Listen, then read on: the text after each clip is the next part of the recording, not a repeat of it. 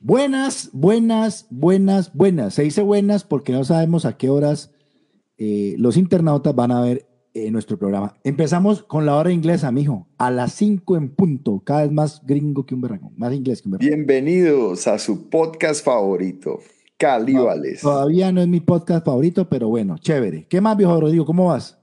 Nada, eh, muy animado de que tenemos un invitado especial.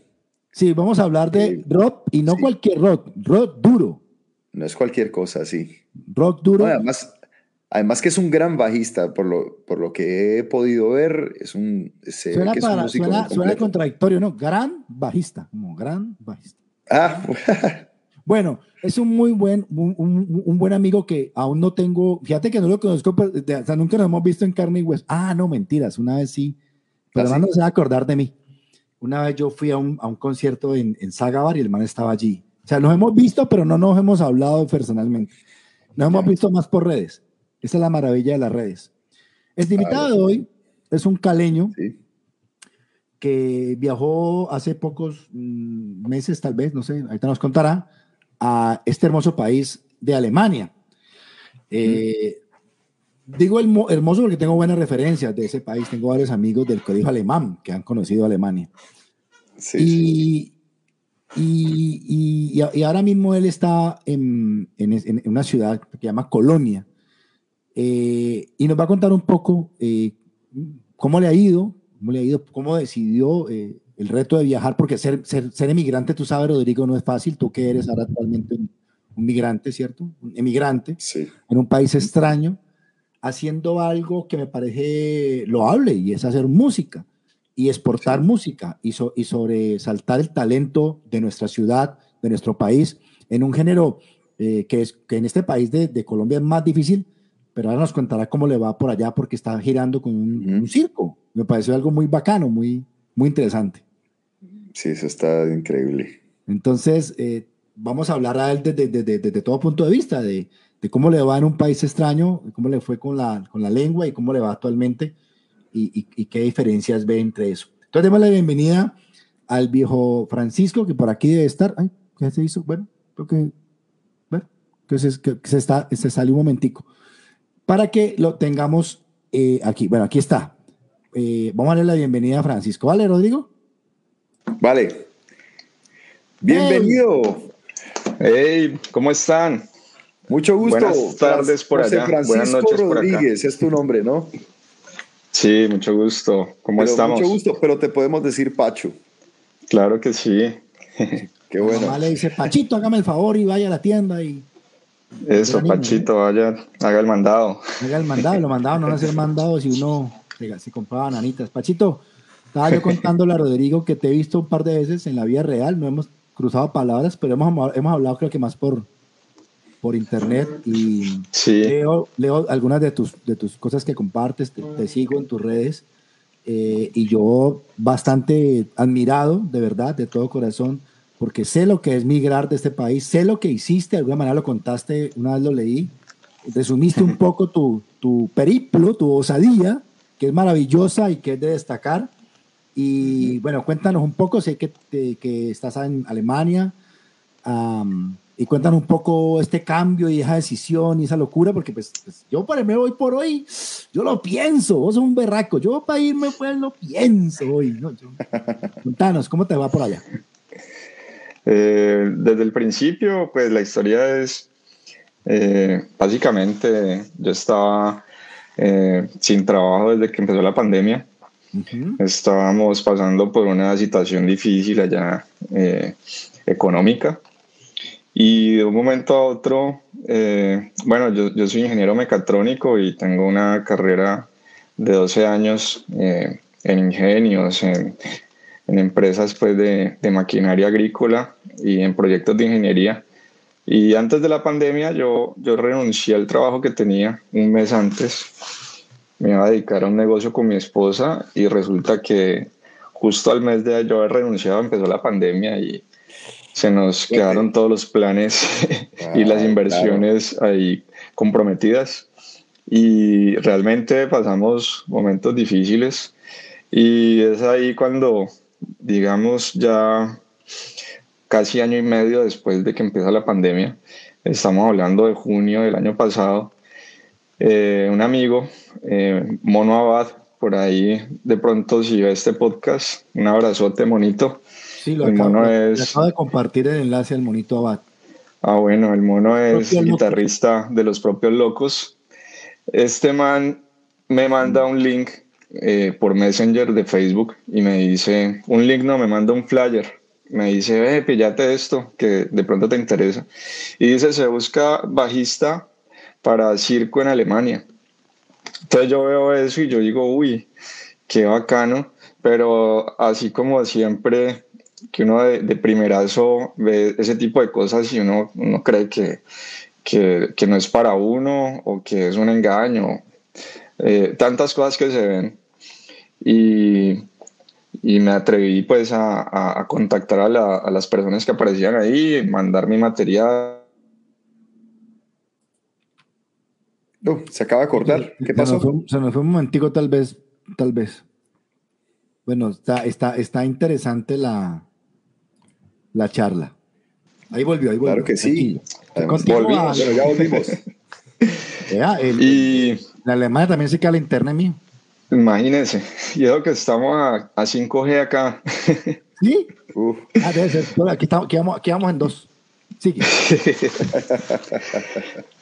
Entonces así fue que se, se, dieron las cosas. Al principio hubo cierta desconfianza y pues no, no, falta, digamos, la familia, que pilas, que la trata de personas, que no sé qué.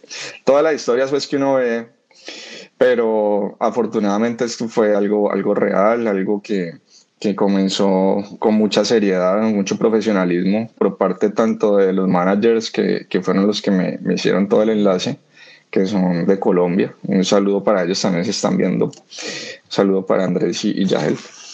Eh, entonces eh, se inició el proceso y eh, duró como unos cuatro meses más o menos, mientras se tramitaba todo el tema de la visa, eh, el permiso de trabajo, porque pues, es bien complicado en Alemania. Eh, creo que más que, que en Estados Unidos. En Alemania son muy estrictos con, con todo ese tema de, documentación. Y así fue que llegué en noviembre del año pasado. Eh, a mí me contrataron para estar eh, 18 meses en una gira con el circo Flick Flack. Eh, iniciamos en Duisburg. Duisburg es una, una ciudad que queda en el lado eh, eh, occidental perdón, de, del país, muy cerca a Holanda. Eh, comenzamos ahí en un espectáculo que se llama Permanent, que es una tienda muy grande, una carpa gigante, eh, con eh, espacio eh, para mil personas por función de público. Aquí se hacían actos extremos de motociclismo, freestyle, saltos, una, una, cantidad de, de, de, actos de ese tipo, digamos, extremos.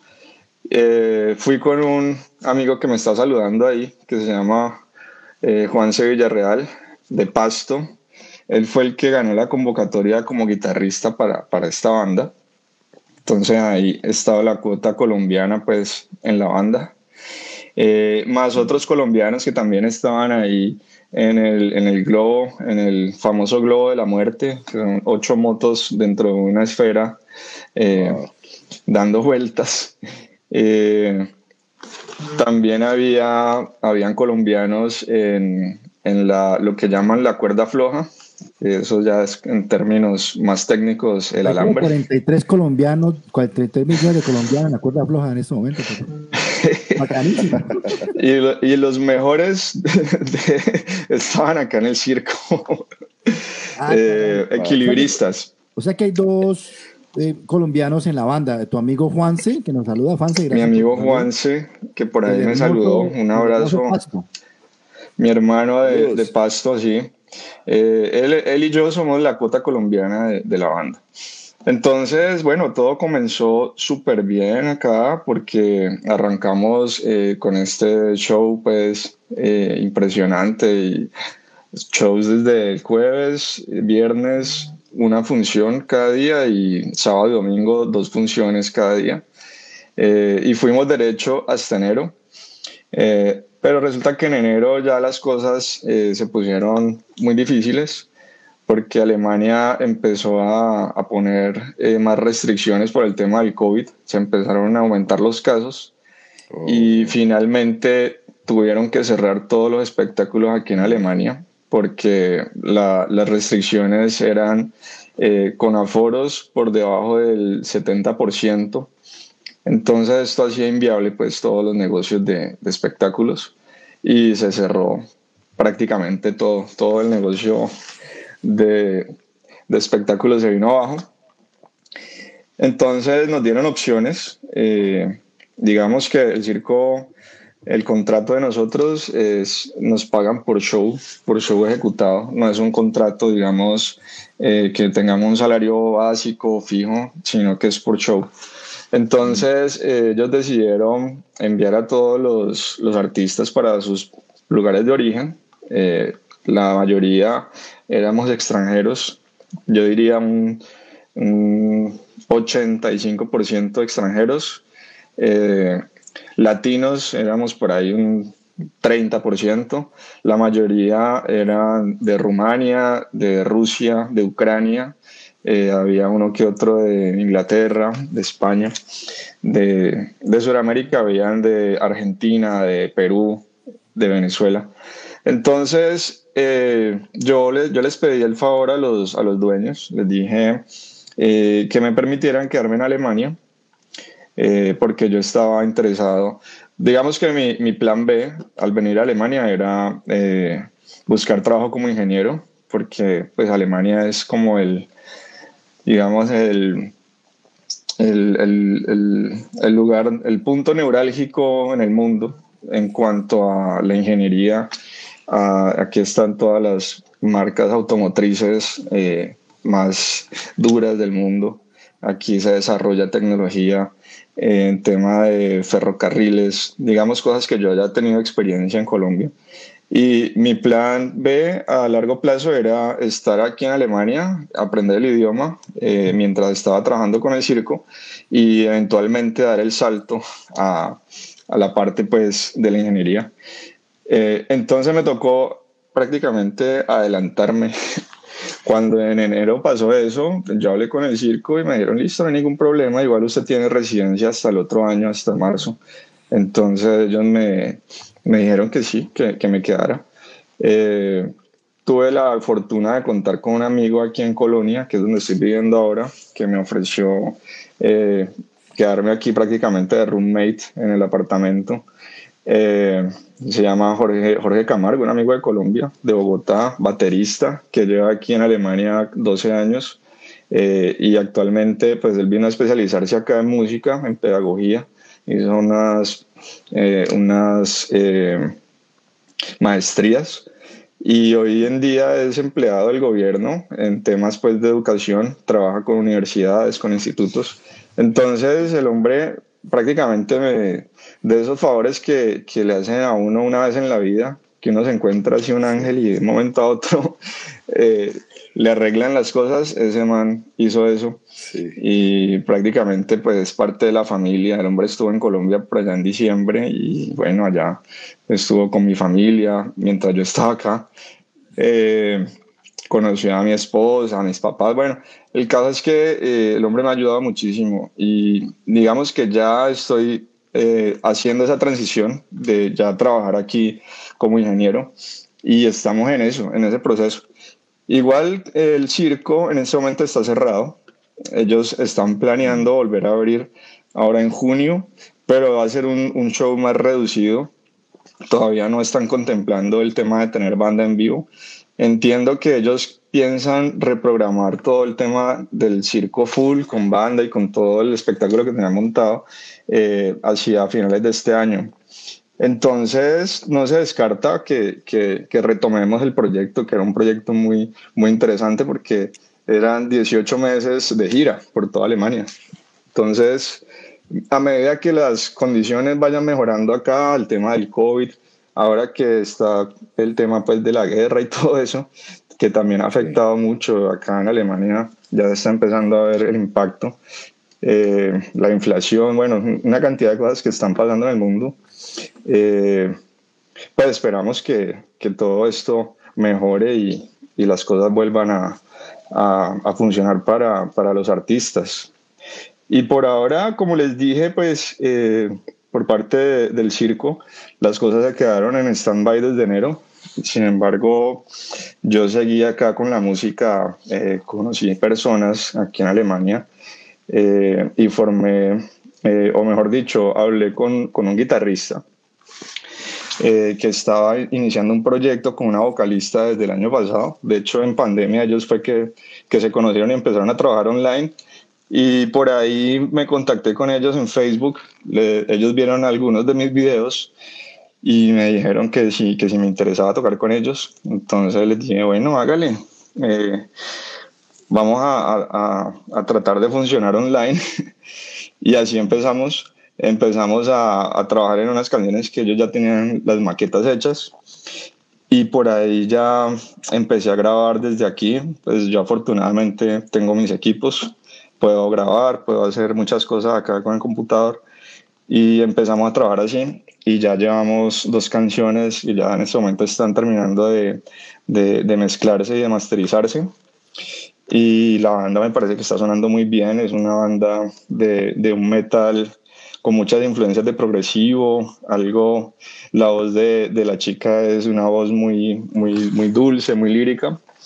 Eh, sin embargo, las guitarras son muy agresivas, es, es un género que realmente es, eh, es bien interesante. Y, ¿Cómo, cómo se llama estoy, el género? ¿Cómo, cómo, cuál es pues, el género de la banda? eh, realmente yo no podría clasificarla en un solo género porque tiene muchas influencias. Por ejemplo, sí. eh, uno diría, no, sí, eso, eso es como metal sinfónico, otro podría decir es metal progresivo, pero en algún punto las baterías se vuelven blast, entonces uno dice, no, pero también tiene algo de, de, de death metal o muchas cosas, muchas sí. eh, influencias diferentes. Pero lo importante es que eh, creo que, que, estoy, digamos, imprimiendo mi estilo ahí en la banda y a ellos les gustó mucho eso.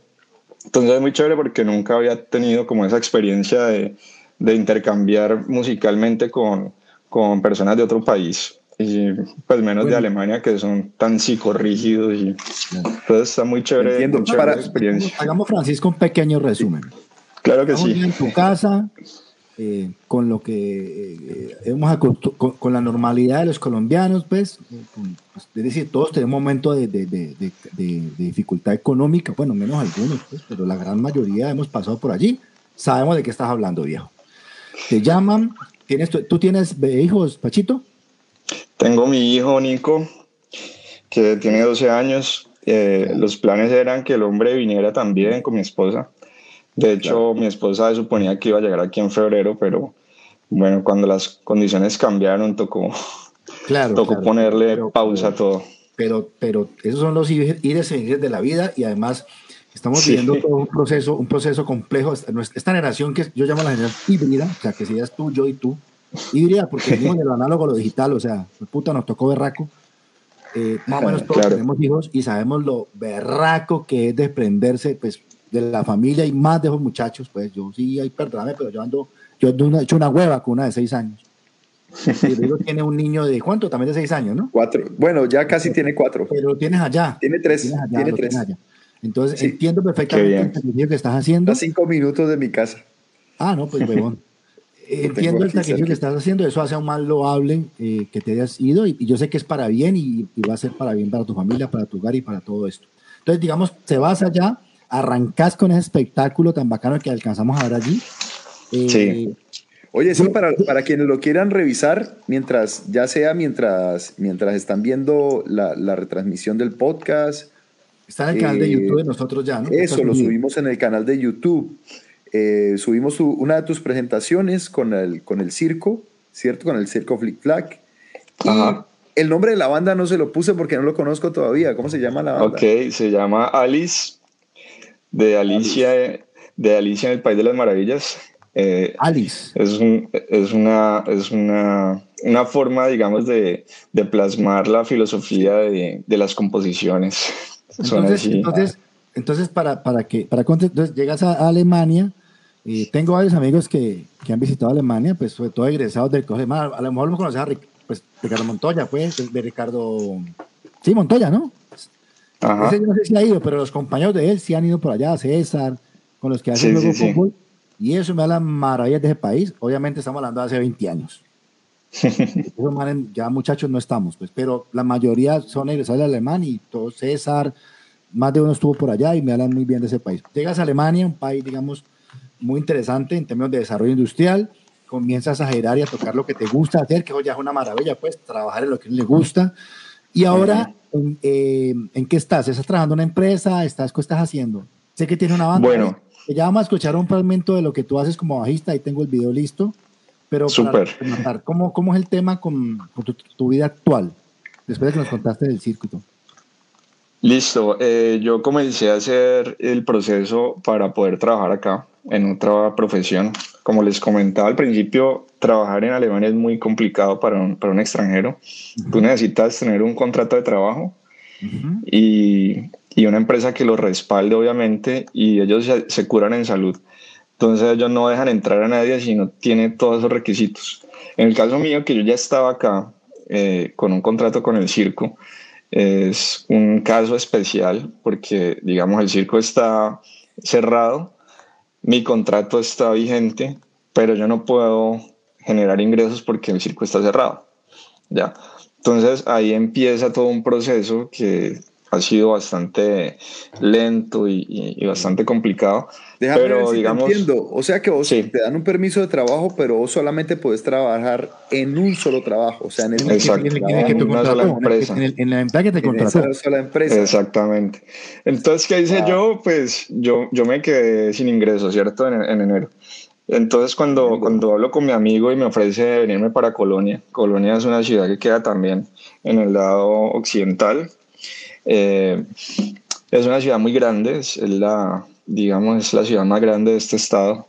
Entonces, eh, yo empiezo a, hacer lo que estaba haciendo en Cali antes de, irme para Alemania, que era eh, hacer pedales, reparar amplificadores, calibrar guitarras, bajos. Entonces ya tenía, digamos, mi Instagram que, con mi marca que es Signal Hardware. Empiezo a hacer publicidad con mi marca aquí en Alemania y empiezo a, contactar músicos, a contactar por Facebook en grupos de, músicos de, aquí de Colonia y así me empiezo a dar a conocer. Entonces de esa manera empiezo a tener clientes y a trabajar bajo cuerda, ¿no? Es algo que es ilegal porque aquí en Alemania uno no puede hacer nada que, que esté sin contrato, sin pagar impuestos, que es, es ilegal. Pero pues obviamente es una actividad eh, esto, que yo... Esto es ficción, ¿no? Lo que estamos contando aquí, que, está quedando grabado. que no lo vayan a ver los alemanes. no, no, que además si lo ven no lo van a entender. Pues. O sea, es un emprendimiento. Sí, es, un emprendimiento. Creo que alguna vez hablamos de eso, Chucho. Te estaba contando hace días después de, de qué se trataba mi marca y todo lo que yo hago. Entonces traté, pues mira, te cuento, yo, yo cuando me vine para acá, es una, una anécdota muy chistosa. Eh, a, mí, a mí me dijeron, usted puede llevar, eh, ¿cuánto equipaje va a llevar? Y yo les dije, bueno, yo voy a llevarme 30 kilos. Después me dijeron, eh, no, los, los tiquetes salieron sin, sin el peso especificado, entonces llévese lo que usted quiera. O sea, no me pusieron restricción. Y yo, pues, yo siempre he vivido con mis herramientas, con mis equipos, con mis cosas pues de electrónica, porque a mí me encanta, ese es mi hobby. Entonces yo llené tres maletas, hermano, llenas de circuitos, herramientas, soldador, bueno, todo, todo lo que, lo que yo dije, lo mínimo que va a necesitar en caso que necesite un plan B para desbararme va a ser esto. Y fíjate que precisamente ese fue como el salvavidas que tuve acá. Y, y la, anécdota chistosa es que cuando llegamos al aeropuerto allá en Cali, eh, al registrar el equipaje estábamos con los managers de nosotros cuando van diciendo eh, hay que pagar un, sobre, un sobrepeso de 300 y pico dólares, solamente lo que llevaba José Francisco. Entonces ellos dijeron, ah, bueno, listo, no importa, lo pagaron. Nosotros hacíamos cambio de aerolínea en Punta Cana, en República Dominicana. Cuando llegamos allá a hacer el cambio de aerolínea, vamos a registrar las maletas y nos dicen, eh, los suyos son como 1.500 dólares, solamente el, el, el sobrepeso mío. Y yo dije, no, dejemos esas maletas botadas. Pero entonces los managers hablaron con los del circo y finalmente dijeron, no, no, no, lleven los que nosotros lo pagamos. Entonces, hermano, me traje todas esas maletas de Colombia.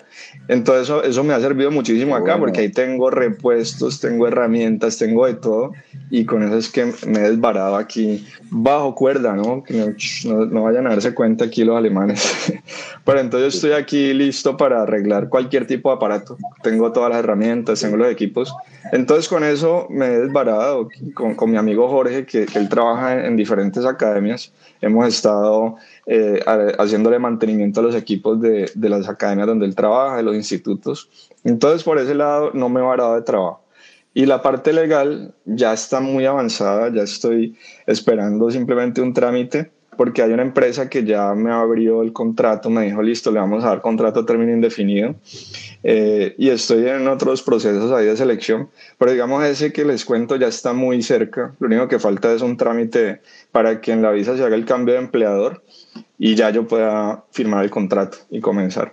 O sea, pero digamos, es el típico colombiano que la, la resuelve.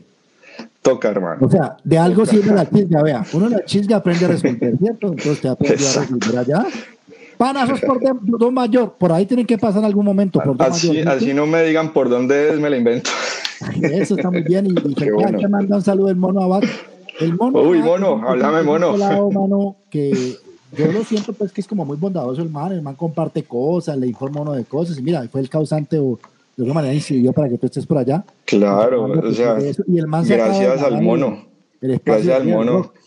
Claro, gracias al mono pasó todo esto. Y mire, y mire que eso de ser bondadoso paga, ya el hombre va a tocar en Bogotá y todo, el viejo ahí con el Día del Rock. Por, acá también lo, lo saluda, por acá también lo saluda su amigo Diego Sola. Ah, Dieguito, mi hermano Diego. que a propósito, estamos, a propósito, estamos a punto de, de, sacar nuestro segundo trabajo musical con Sola, que es algo que alcancé a grabar antes de viajar para Alemania.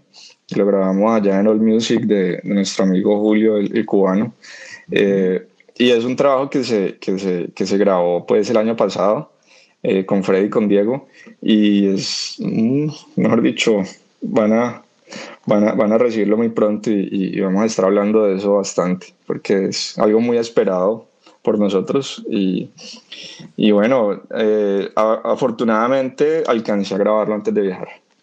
Del proyecto Solo, Sola, perdón. Sí, se llama la Qué chévere, nos tenés que avisar también de ese proyecto. Porque es que claro que tiene otros proyectos, ¿cierto? muchas gracias. ¿Cómo? Es que, es que Sola es la banda de ustedes y Sola también tiene otro proyecto, Calle algo sin nombre así como Kaiju. Es, ese, también, esa es otra banda. Okay. es otra banda en la que también estoy con Diego. Eh, y desafortunadamente no alcanzamos a grabar. El baterista nos fue para Chile hace 3, 4 años. Eh, pero también está el proyecto ahí vivo, pues eh, a la expectativa que en cualquier momento lo, lo podamos seguir avanzando con él. Bueno, ¿y qué tal? ¿Qué tal? Bueno, ¿ya, ¿ya has tocado en Alemania con tu banda Alice o no? ¿En vivo? Creo que no, eso va a ser, va a ser increíble cuando lo hagamos, porque, porque estamos, hemos dicho, con unas ganas de tocar. Pues imagínate yo que estuve tocando hasta enero, ya, ya han pasado pocos meses, ellos que no tocan desde antes de pandemia. Entonces, claro, hay una, unas ganas, mejor dicho, de sacar adelante eso y, de, romperla durísimo en vivo. ¿Los de esa banda de dónde son? ¿Son colombianos también? No, son alemanes. Eh, son, son personas que de hecho eh, nunca habían tocado juntas, se conocieron en pandemia, que son la, la vocalista y el guitarrista, que es prácticamente el compositor. Eh, los dos son alemanes. El baterista, ahorita estamos mirando si, si Jorge toca con nosotros, que Jorge pues, es mi amigo que vive aquí en Colonia. Eh, la producción toda se ha hecho así como te dije, online. Cada uno de su casa, grabando sus cosas, produciendo, mezclando, aportando ideas, todo se ha hecho de esa forma y ha funcionado. Eh, me parece que... Pachito, esto, esto, esto corresponde a la banda. Escuchemos un momentico, escuchemos un momentico. A ver si...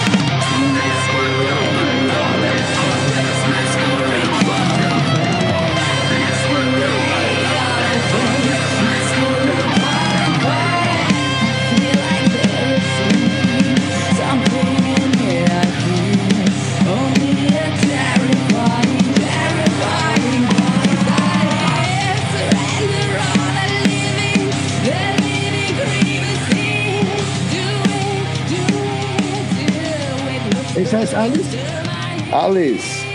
Alice, sí. Esa canción se llama, se llama Masquerade. Eh, lástima el audio, pero eh, la pueden. No, pero suena muy chévere. suena, suena muy bien. Gracias. Sí, sí. Eh, la pueden encontrar. Debe, ser mi internet del tercer mundo, porque yo lo escucho. y, esto, y esto es algo, y esto es algo de, de, de Pachito en solitario. A ver, escuchemos a ver, mm.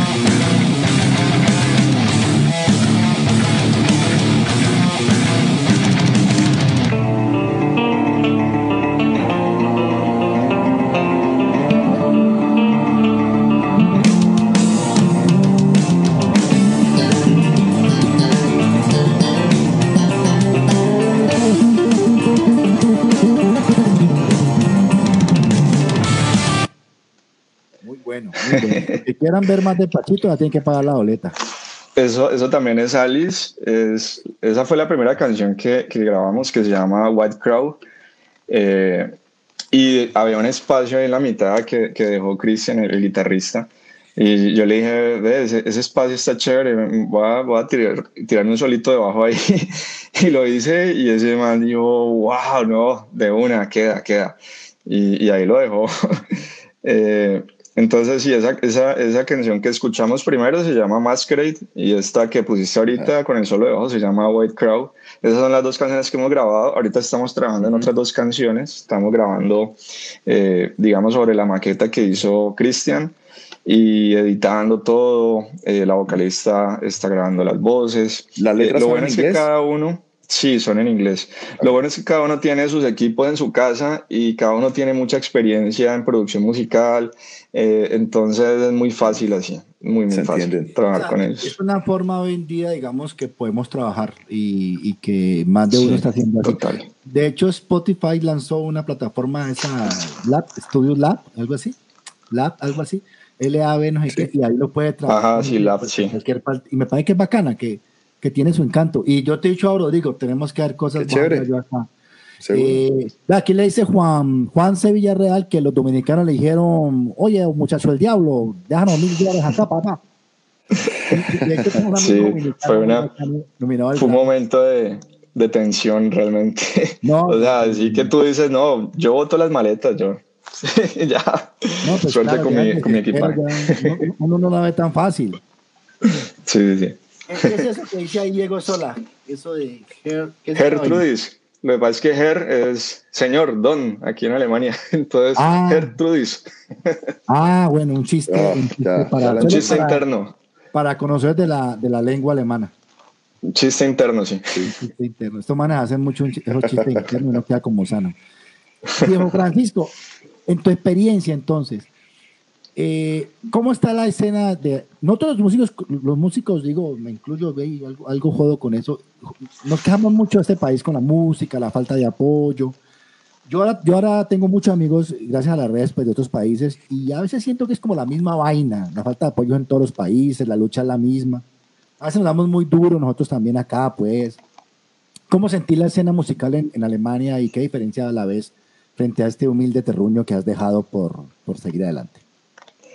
Bueno, eh, bueno primero eh, he estado muy, muy activo en redes respecto a ese tema. Eh, por ahí me he ganado más de un enemigo últimamente. Pero el, por, por simplemente... el, enemigo, alemán, el enemigo ruso o el enemigo colombiano? Enemigo colombiano. ¿Cómo eso por qué? Es porque, es porque, digamos que uno... Oscar. Oscar, saludos, mi hermano. Muchas gracias. Una buena cantidad de fans. Si cada uno pone 50 lucas, vamos a verte. De una. no, la vaina, la vaina viejo chucho es que eh, a veces uno, uno, tiene una posición, ¿cierto? Eh, y, y, hay que saber respetar las, las opiniones de los demás. Y digamos que a veces eh, cuesta trabajo, en eso sí me declaro culpable. muchas veces uno cree que tiene la razón en todo y, y se estrella. Eh, entonces, eh, hace poco hubo una, eh, una polémica fuerte en Cali respecto a un evento que se iba a hacer en donde iban a colocar caloreros bandas de covers. Mm. Entonces, digamos, la posición mía fue porque, porque tienen que poner bandas de covers habiendo tantas bandas eh, que están haciendo música propia. Con tan pocos espacios que hay en, la ciudad para presentar esas, esas, esas propuestas y teniendo bandas de covers prácticamente de jueves a domingo en todos los bares de Cali tocando las mismas canciones todas las noches. Entonces yo decía, es mi opinión muy humilde, pero yo decía, no es justo que hayan bandas, por ejemplo, eh, como los propios locos que hacen su música, le meten el billete al estudio, a los videos, y que cuando hayan oportunidades de tocar en vivo en tarimas grandes en Cali, lleven bandas de, de, covers. Entonces, digamos, es muy, es muy respetable la posición de cada uno. Tal vez yo me excedí un poco y por ahí me gané más de un enemigo que eran amigos míos de infancia eh, y me los eché encima porque iban a tocar covers en este evento, pero finalmente el evento no se dio. Entonces, haciendo un símil entre lo que ocurrió en Cali hace poco y lo que ocurre aquí en Alemania, eh, es que en Alemania existe eh, una industria muy, muy fuerte alrededor de la música, eh, donde podemos encontrar desde tiendas de instrumentos musicales, que por ejemplo aquí en Alemania está la tienda más grande de Europa y tal vez del mundo que se llama Thomann. Son, son, son industrias que están muy fuertes actualmente y que giran en su mayor porcentaje en la música que nos gusta a nosotros, que es el rock. Eh, en Alemania hay miles de bandas. En cada ciudad hay salas de ensayo que son bodegas gigantes donde cada banda paga, o sea, digamos, a diferencia de Cali o de lo que vemos en Colombia, que es una sala de ensayo donde te alquilan por horas, acá lo que hacen es que las bandas se organizan y entre todos pagan un alquiler. Entonces, por ejemplo, alquilan una bodega y entonces uno pone la mm. batería, el otro pone otra cosa, ta, ta, ta. Y de esa manera, en, en espacios se generan, eh, digamos, el, el, el, el, medio ambiente para que, para que funcione, una cosa muy orgánica. Y, y acá la gente es muy eh, confiada, totalmente confiada. Yo aquí puedo irme en bicicleta y la dejo ahí en la esquina y yo sé que no me la van a llevar. Entonces acá pasa lo mismo con, con, los músicos en las bandas, si me entendés? Si tienen una, una, sala de ensayo, se respetan muchísimo todo, eh, en cambio, en Cali, por ejemplo, uno, eh, a mí me pasó, me robaron un pedal una vez en un concierto. Eh, cosas así, si me entienden, es muy diferente esa cultura. Acá la gente es muy confiada, muy extremadamente confiada. Y esa confianza se refleja en la forma de hacer negocios, en la forma de cobrar entradas en los eventos. En cambio, en Cali siempre, no, que este mano va en la cabeza, que el promotor, yo no sé qué, que no, aquí no, aquí la gente hace los negocios prácticamente sin firmar nada de palabra y así se comportan durante todos los procesos. Entonces es muy diferente la cultura y yo pienso que esa es una de las cosas que, que marca la diferencia. Acá la, la comunicación es totalmente directa. Si se dice que vamos a ir a tocar todos con camiseta roja, todos van a tocar con camiseta roja. Eso fue lo que se dijo y eso fue lo que se hizo. Si se dice que, que el concierto comienza a las 8 en punto, a las 8 en punto comienza y no dejan entrar a nadie más después. Así es, y, y, así la gente está acostumbrada a hacer las cosas desde pequeños y digamos que esas son las grandes diferencias que uno dice, uy, aquí, ¿por qué la escena funciona? ¿Por qué cuando hay conciertos eso se llena? Porque, pues porque la gente es muy organizada en sus vainas, eh, es una estructura muy fuerte, es una industria muy, muy sólida. Entonces yo pienso que todas esas cositas se pueden ir copiando eh, y, replicando. Por ejemplo, eh, mi gran amigo Mauro Moncada, le mando un saludo si está por ahí, él se dio la tarea de irse por todo el mundo a mirar cómo funciona. Él estuvo en Australia, en Estados Unidos, estuvo en Europa, fue a los festivales más grandes y él aprendió muchísimo. Él se fue cogiendo cada cosita que veía así que funcionaba y cuando él llega a Cali y empieza con Cali Music Hall, él trata de, de empezar a, a, a fortalecer y exacto, a, utilizar toda esa experiencia y empieza a surgir algo en Cali que fue muy interesante, fue muy importante. Mientras duró, eh, que fue precisamente antes de la pandemia que, que se dio todo este desarrollo. Entonces yo pienso que ese tipo de mentalidades como la de Mauro son las cosas que, que toca empezar a, pararle bolas en Cali, en Colombia, y empezar a apoyarlas. Eh, por eso pienso que son personas, digamos, que tienen una mentalidad eh, muy positiva hacia, hacia este tipo de, de, estructuras, de organizaciones, y empiezan a hacer propuestas. Entonces las cosas hay que tenerlas ahí cuidaditas, eh, tratar de defenderlas muy bien y tratar de, de copiar las cosas buenas. Lo que uno ve alrededor así que funciona, ah, bueno, chévere, llevémonos esto y lo vamos metiendo ahí, ta, ta, ta. Contame un poquito más de ese proceso que estaba, que, que estaba haciendo tu amigo Mauro en Cali.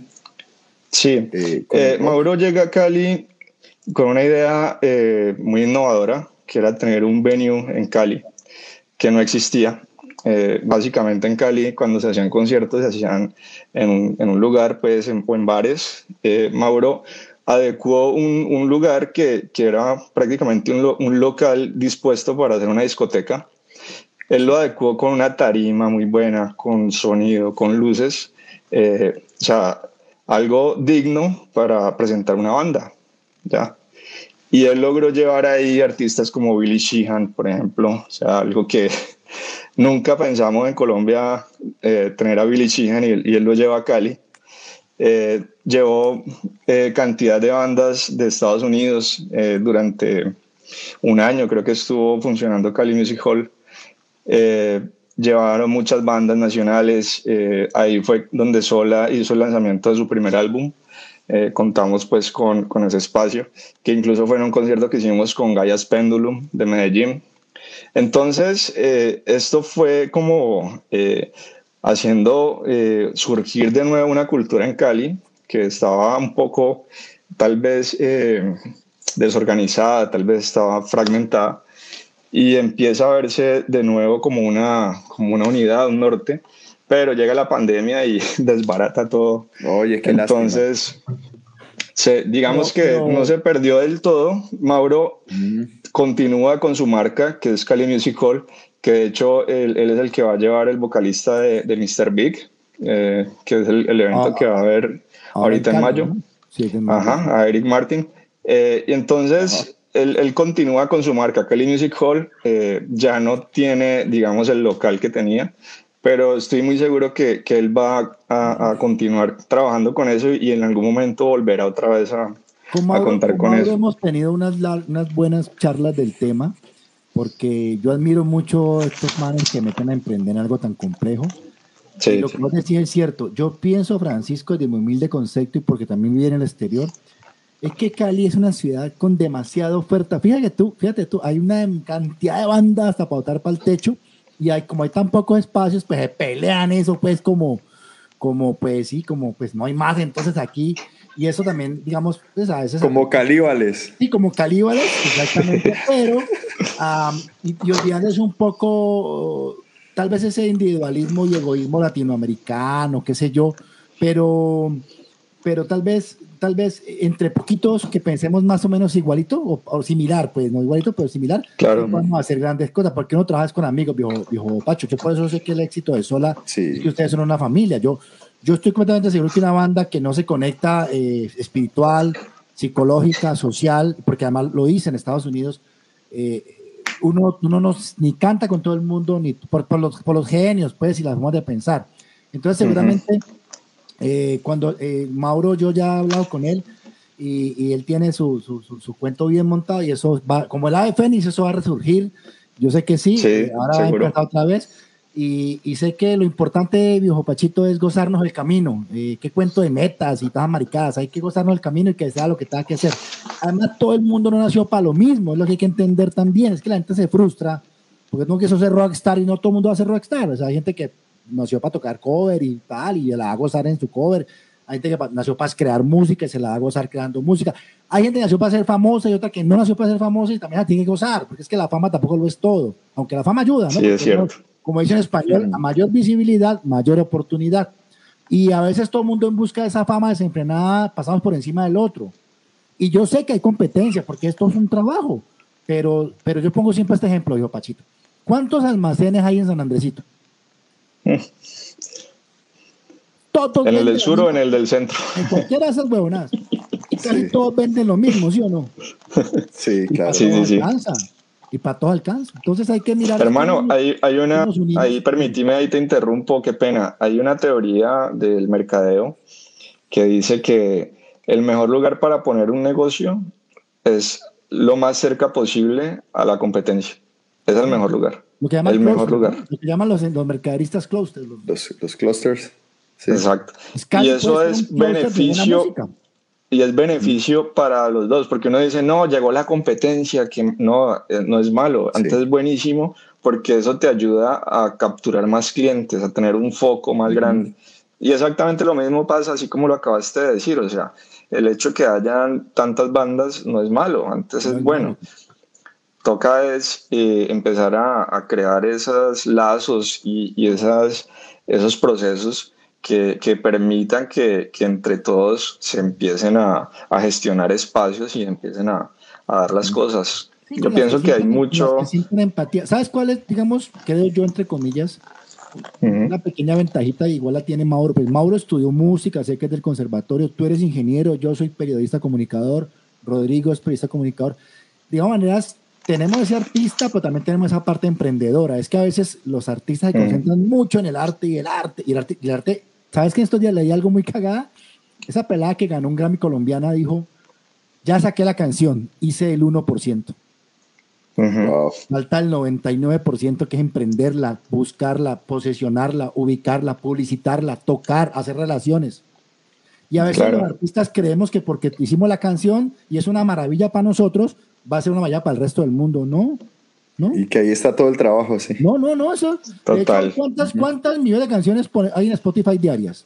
Millones. no, millones. Sacar, hay que sacar la cabeza por algún lado y que una buena forma es unirse, unirnos y que el que, y que escoja el que le gusta. Imagine que yo vaya a un festival bien bacano en Alemania y vea 10 bandas de diferentes cosas. Uy, fue pucha, me gustó Alice. No la conocía. Fui a ver una banda, pero me gustó también la otra banda. Entonces ya tengo dos bandas y otro y las dos bandas tienen ya un nuevo fans. Sí, claro. Yo, lo veo como así, pues como que finalmente, y si no le gusta, pues hay otras. Es que esta vaina de gustos, pana, y el gusto es subjetivo. Le voy a contar lo que siempre cuento. Toque mal o toque bien, lo importante es que no aburra. Viejo me lo dijo un alemán en Nueva York. Maestro, ¿cuál es la alemán, tu profe? más bacana? ¿Cuál es la técnica del bajo pasar?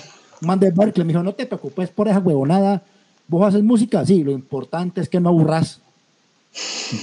Porque es que uno va y ve manes que tocan muy bien y bostezan, no lo pueden abostezar a uno. Y en eso los reggaetoneros y los raperos y mucha gente de la música urbana nos da sopa y seco. La tienen clarita. No aburren. Ellos, se dedican a eso, a entretener. A propósito, escucharon lo de, lo de ese man de Z Gang, no sé si suena Z Gana, Z Gana, algo así en Alemania, Pachito. ¿De quién? Z-Gam o Z-Gana, algo así. Es un español. ¿Y qué le pasó? ese man vino a Stereopicnic, pana, y montó una puesta en escena teatral musical. Ah. Y ese man la está rompiendo en todo el mundo con ese cuento. O sea, es una vaina que, que es una sala con un bar y el, y el, y el, del, y el del, bar canta y el que hace los cócteles canta y la pelada que la mesera canta y eso va a una vaina de bachata, reggae. Eso me contaron, que es que eso fue una maravilla en el Stereopicnic. Entonces, fíjate. Hay que verlo. No gente que le lleva a uno un pasito. Yo sé que ustedes, por ejemplo, se han preocupado por eso. Yo sé que Sola es muy inquieto. Ustedes se pintan la cara, hacen una vaina bacana, una puesta en escena. Ahí te vi moviéndote. de hecho, te va a servir mucho la escuela del, del, circo, ¿no? Te va a servir para tu. Ahí te vi moviéndote ahí. Porque nosotros estamos en una vaina que va. Uno no compone una nota para aburrirse, uno compone una nota para entretenerse. Sí. Yo no sé si uno va. Uno, veo el concierto a aburrirme. Ah, yo, no, pues no vas a pasar nada. ¿Cierto? Claro. Bueno, viejo, Pachito, entonces, tu experiencia en términos generales, positiva, más que positiva. Sí, hermano. a, pesar de todos los, a pesar de todos los ires y venires. Uno, uno, siempre, uno siempre se traza un camino y trata de, de, cumplirlo, pero en mi caso eh, todo se empezó a, a bifurcar por otros lados entonces lo que he tratado de hacer es ponerle la mejor cara al camino, por donde sea que voltee. Y si tengo que volverme a Colombia, porque las cosas no se dan acá, me devuelvo con toda la felicidad y con toda la, la frente en alto de saber que traté de hacer las cosas de la mejor manera. Eh, entonces, eh, estoy, como dijiste ahora, estoy disfrutando el paseo, hermano. así sea lo que sea que pase mañana, eh, no me arrepiento de nada, eh, todo ha sido positivo, he conocido gente maravillosa, he tenido la oportunidad de seguir trabajando en lo que me gusta. Entonces, hermano, ya probaste buenas, buenas cervezas, me imagino. Uf, este no te imaginas. No, no, no, sí me No, eso es increíble aquí, hermano. ¿Sabrosas? ¿Para qué? Eso es de lo mejor que, que, que uno puede experimentar acá, irse a cada ciudad. O sea, aquí es como, como, como la comida típica, ¿no? Allá en Colombia, cuando vas a, a, Pasto, entonces que el cuy, que cuando vas a, a la costa, que entonces la, el, el arepa de huevo. Acá es la cerveza. Vos llegas a una ciudad, eh, es como decir, por ejemplo, voy a Jamundí y allá encuentro la marca Póker y voy en Cali y allá ya no hay póker, sino que ahí es águila. ¿Sí me entendés? Más o menos así es acá. Lo que pasa es que acá en cada ciudad hay como 20, 30, 50 marcas de cerveza en una sola ciudad. Ya. Y vas a la siguiente ciudad que queda a 4, 5, 6 kilómetros y encontrás otras 30 marcas. Y acá son totalmente orgullosos con su cultura cervecera y eso es, mejor dicho, admirable. Y entonces siempre te ofrecen, entonces te dicen, no, que esta es con trigo, que esta es con yo no sé qué. Y eso es una vaina bacanísima. Hay que realmente vivirlo para, para entenderlo. Muy bacano. Entonces ya tienes tu cerveza favorita.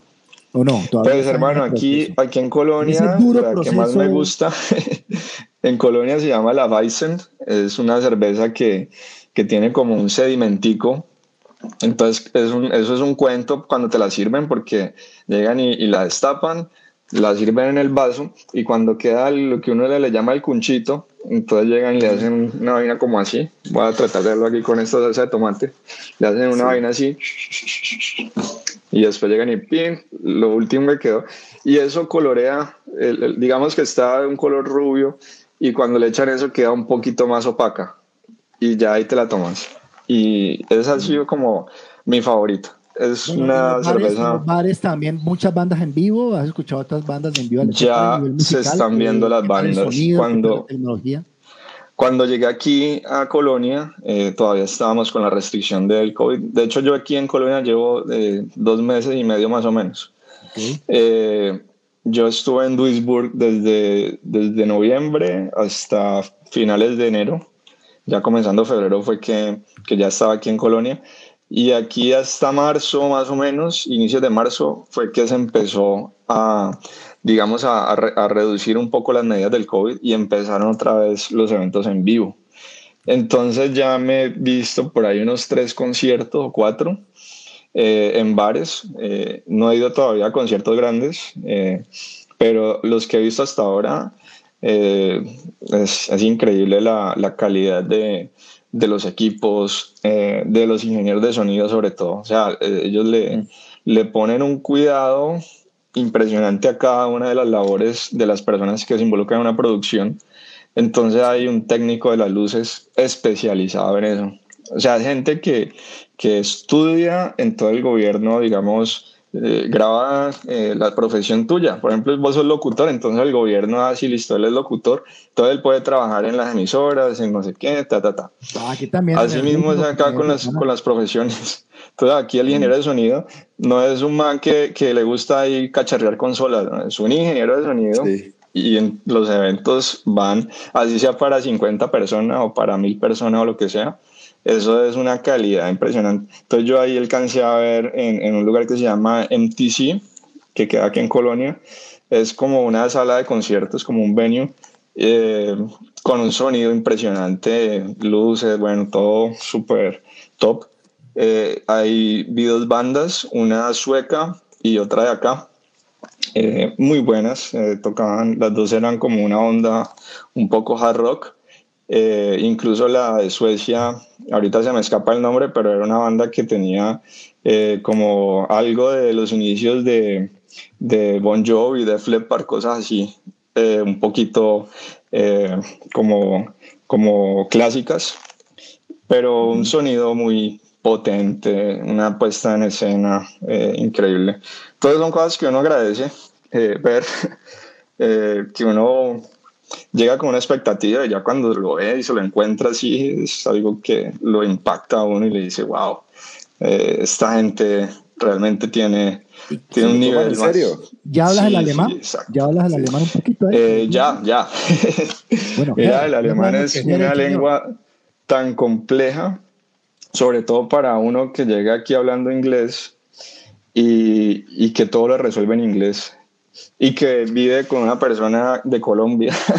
Entonces, la verdad es que yo no he podido con el alemán, eh, digamos lo básico, así saludar, preguntar qué, esto qué es, no sé qué, pero yo estoy seguro que si estuviera en un, en un ambiente en donde nadie habla inglés y nadie habla español, eh, sería mucho más, más rápido el proceso. ¿Qué horas tenés? Claro, la necesidad. ¿Qué horas tenés sí, ¿Qué horas tenés aquí? Mira, aquí son las, las 12 y 58 de la noche. Bueno, ¿y mañana madrugas o no? No, mañana, mañana madrugo a las 10 de la mañana que tengo una cita. Ah, perfecto. Bueno, ¿y hace calor, frío? ¿Cómo está la temperatura actualmente en, Colonia? Actualmente ya estamos entrando en primavera. Eh, acabamos de, salir del invierno como ya a mediados de, de, marzo más o menos, ya empezó a subir la temperatura bastante. Ahorita en este momento estamos a 8 grados, creo. De día estamos a 20, eh, pero cuando estábamos en invierno estábamos a 3 grados de día, de noche bajábamos a menos 3, menos 5 a veces. igual este invierno no estuvo tan fuerte, no hubo eh, nieve, eh, solamente un día ahí cayó como una, un intento de nieve, pero no, no, no nevó. O sea que no hace, y en, este momento, en este momento no hace falta calefacción. Mira, la verdad, yo nunca tuve calefacción, ni siquiera cuando estaba en el circo, que en el circo eh, a cada persona le asignan un container, en el container tenés cama, cocina, todo.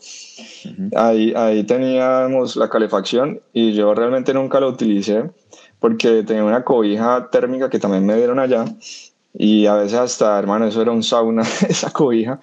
Y el problema es que uno se, se, destapaba un poquito y se congelaba la cara, se la tapaba y se, le, y se le calentaba, entonces no había como un punto intermedio ahí. Pero realmente la calefacción... 90, vos me como una 90, ¿no? Claro, entonces si me tapo la cara, se me destapan los pies.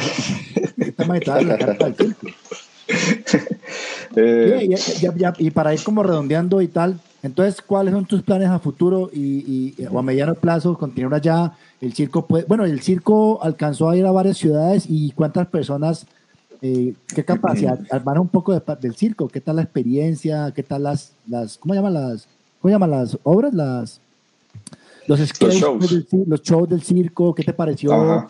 Convivir con otras personas, ¿te gustó la experiencia? ¿La recomendarías a músicos colombianos?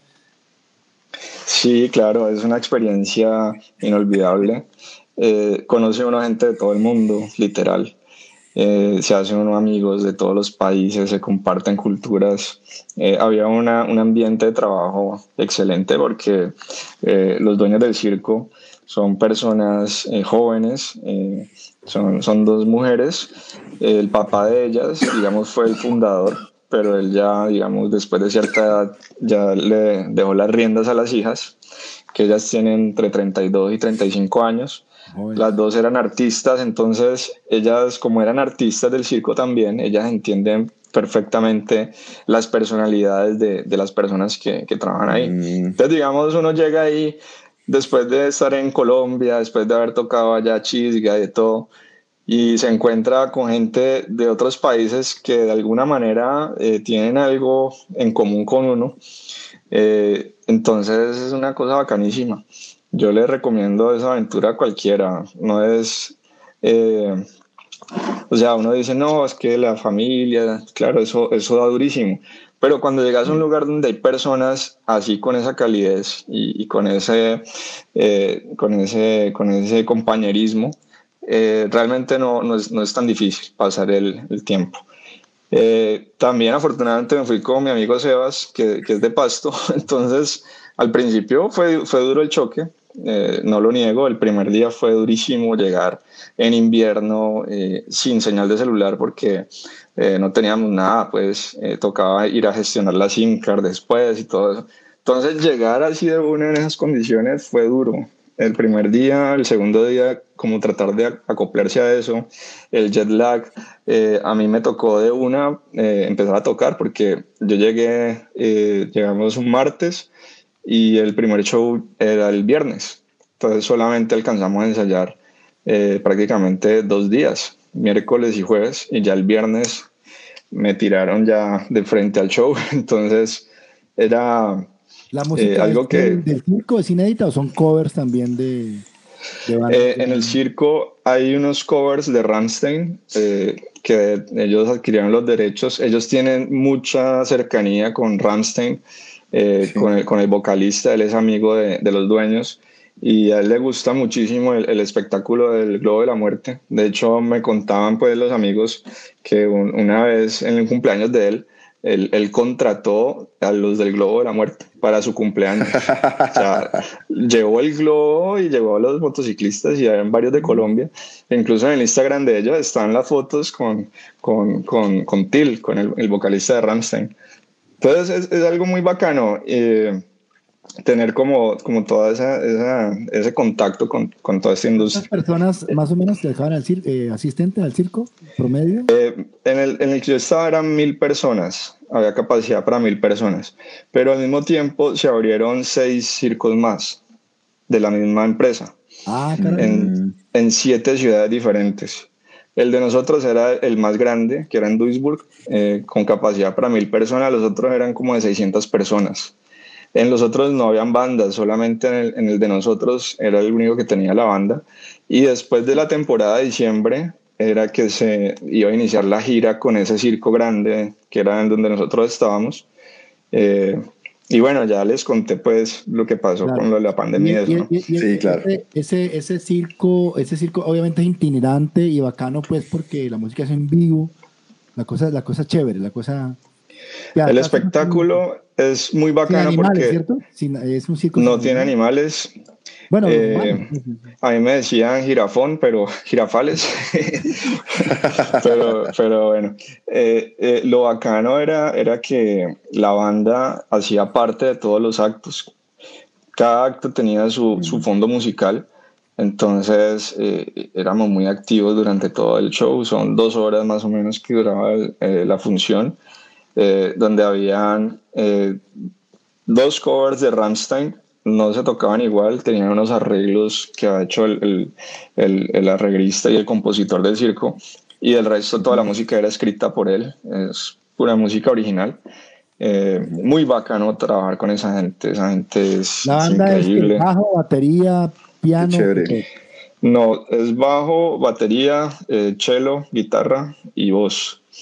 Eh, y hay una, una, una, pista que las maneja el baterista, que hay algo de orquestación, algunas cositas de segundas voces eh, y obviamente el metro. Entonces, eh, eso también fue muy bueno porque yo nunca había trabajado con ese nivel de profesionalismo. Una escuela, una escuela. Sí, total. Y, y llegar y a, acoplarse tan rápido y, y, tener tan buena empatía con el, con el director fue una cosa genial para mí.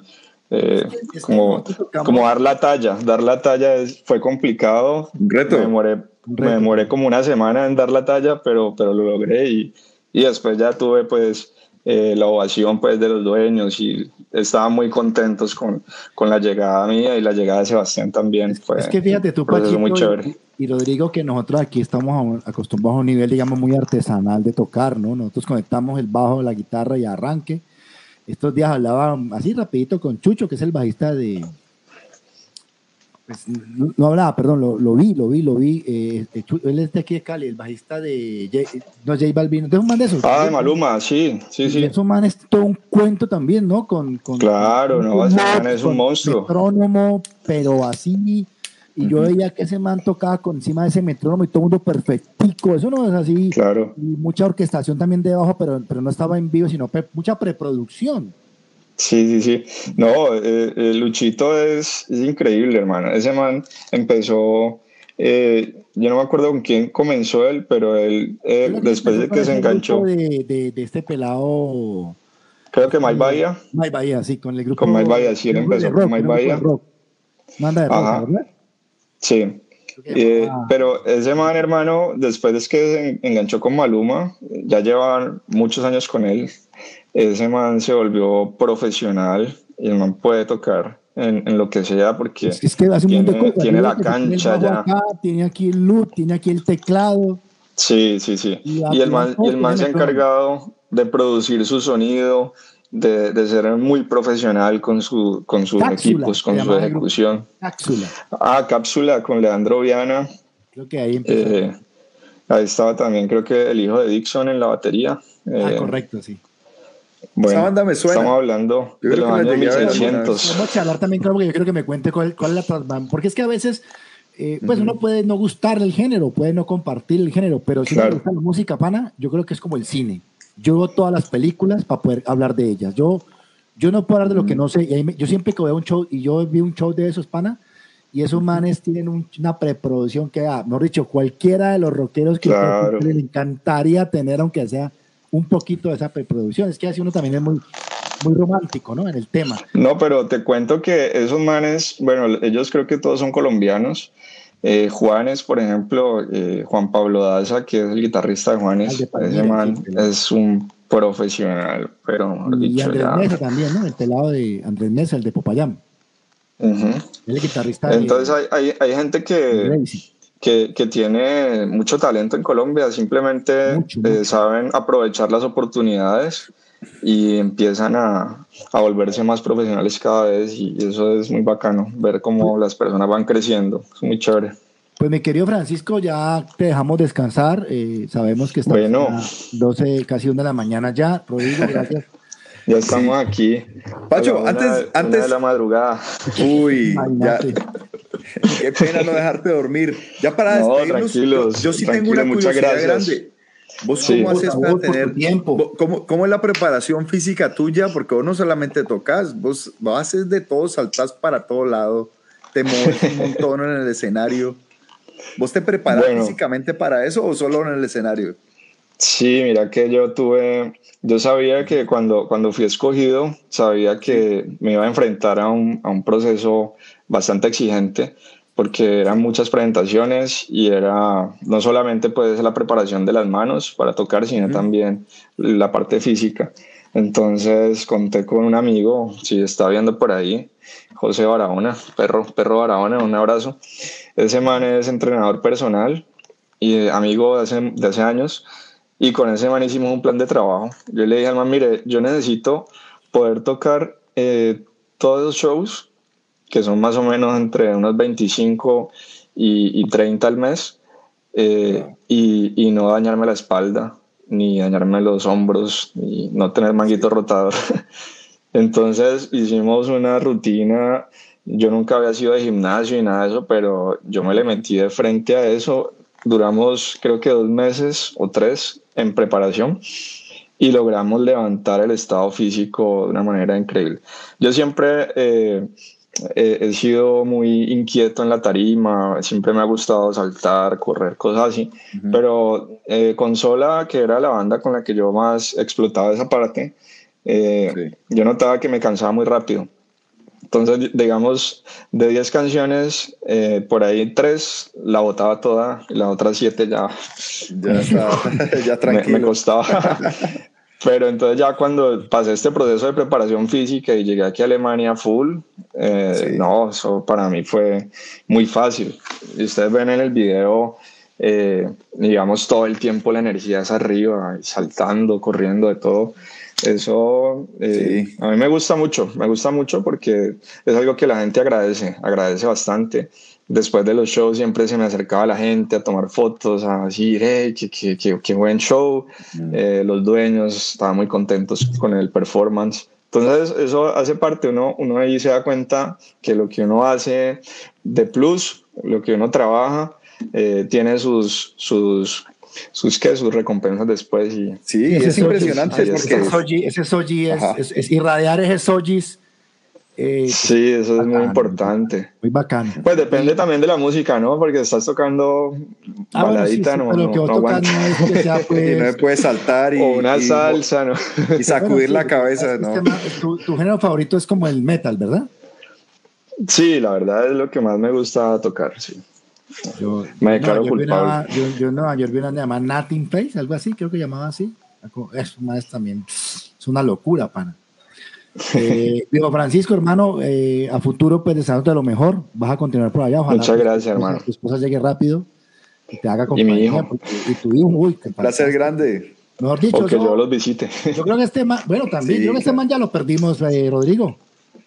Sí, ya te quedaste en bajista, papi, porque yo no creo que este man. ¿A qué? ¿A qué este platanal? No, mentiras. Eh, no, estás bien, estás feliz y eso es importante. Cuando tengas todos, vas a estar yendo, viniendo, chévere. ¿Quién quita que sola vaya para allá y hagan un concierto en Alemania? Con el, También estamos, Freddy, ¿no? también, Sería también queremos eso. Claro. Estamos haciendo contactos Chévere. para, para seguir haciendo cositas eh, importantes más adelante. el manager de la banda allá, hermano. Ustedes hagan por allá. Eh, Qué bueno, felicitaciones. Tiempo, tiempo es muy Muchas gracias, Rodrigo. Chévere. Y bacano conocer un poco más de tu, de tu experiencia en, en Alemania y, y tu- y como- como- Ujú. era más que todo como esa parte, pues no es una vaina como tampoco tan técnica, es una charla. Y, Sí. y la gente va a seguir escuchando, puede escuchar este podcast en Spotify porque esto- el audio lo, lo extraemos, lo subimos a plataformas digitales. Y gracias por tu tiempo. El que quiera seguirnos, estamos aquí en Calidad de Podcast, ¿cierto, Rodrigo? ¿Dónde más? Claro que sí. Estamos en iTunes, en Apple Music, Esas eh, vainas ahora que bueno, uno entiende, ya sabes, no- Amazon. Eso. Y, Rodri- y Pacho tiene su, su página, su, su Facebook es cuál? Y sus redes sociales, su Instagram, del negocio. del. Bueno, sí. Bueno, primero que todo, quiero agradecerles a ustedes dos, a Jesús y a Rodrigo, por este espacio. Para mí eso es muy, muy bacano, pues que, que la gente todavía se acuerde de uno. Eh, muchas gracias por eso. Eh, tenemos eh, en Instagram, eh, me pueden encontrar como Base Rodríguez, B-A-W-S Rodríguez, y también como arroba Signal Hardware, que esa es la marca que yo tengo de, de mis pedales y mis servicios eh, como Guitar Tech. Es Signal Eh, y en. Facebook, Signal Hardware, ajá, Eh, pegado. Y en Facebook, eh, José Francisco Rodríguez. Que, que, que, que eso de si, si, Signal, ¿cómo es? Signal, Signal Hardware Signal Hardware. es un sueño muy bacano que tiene, eh, que tiene el Pachito y es fabrica, él Ujú. fabrica, Rodrigo, él fabrica pedales. ¿sí? Oye, ¿y ¿se han vendido pedales allá o no? Sí, Aquí en. Alemania todavía no, he ¿En Colombia arreglado sí? muchos. En Colombia Ah, sí, aquí en Alemania todavía no, eh, pero eh, pues digamos que el espacio que tengo no, no me permite desplegar tanta, El taller, pues, Eh, como un taller. A futuro, sí, exacto. allí, a futuro, pero a futuro gustaría- seguro que sí. Aquí eso se mueve muchísimo, aquí hay muchas marcas conocidas, en Berlín sobre todo. Digamos que aquí en Colonia no hay, yo podría ser el, el, el prócer Wow. por este lado. Claro. Eh, pues arrímese. pero sí, negocio al lado de la cosas- cervecería. Arrímese Sí, sí, a los sí. manes de, ¿cómo se llama esa marca famosa de, a los- a la- de Alemania? De, de, de- a los Honer y Fresca esa vaina. Hermano. Hofner. A los Hofner. Industrializa esa vaina, hermano. Y lo otro es que por ahí escuché de Pachito también, y no sé si sea cierto, que ya están tocando prácticamente con plugins en vivo. Sí, sí, sí, hay, hay muchas personas que lo hacen. Las, las Yo lo hice, yo lo, yo lo traté de hacer un tiempo. Eh, es incómodo a veces porque tiene uno que llevar el computador, la interfaz, todo eso. Y esos son equipos que no, no están diseñados como para soportar ese trote y en una tarima, Ah, vamos pues. a ver la vibración, todo eso. Entonces, hay personas que lo hacen. eh, es, es algo muy recomendable porque vos ya tenés todo tu sonido ahí. Ya, simplemente lo sacas por la interfaz y toda tu ecualización, tus settings están ahí. Entonces, es, es una opción muy viable, es económica porque, digamos, pues, versus tener pedales y amplificadores de tubos y todo ese poco de cosas que transportarlas es costoso y también Sí. adquirirlas es costoso y el mantenimiento versus equipos eh, ya con software, con una interfaz y esto de pronto ya es algo más fácil de, de transportar y puede ser más económico, puede ser más económico y es más configurable. Bueno, digamos que bueno, hay muchas son, son maneras ventajas. de ver, son maneras de ver las, las cosas, Sí, son sí, sí. gustos, y de todas maneras vamos dejándote porque aquí nos hemos hablado toda la noche y con vos y vamos a llegar a ese más adelante solamente hablando de producción musical, que este man de eso sabe también y el tema del, del, del proyecto de, de, de, los pedales y toda esa vaina. Pues claro, eh, que sí. hoy, quer hoy, queremos conocer tu experiencia pues como inmigrante latino en Alemania eh, y gracias a todos los que conectaron a, a Parece con todo Luis, Luis Gabo, tus amigos la gente, y la gente que se va a conectar más adelante. Mm. Te deseamos sí, lo mejor. Muchas gracias a todos. Un saludo para todos los que nos vieron. Un abrazote desde por acá. Un abrazo grande. Bueno, lo mismo. Chao. Gracias. Feliz noche. No se olviden seguirnos. Chao.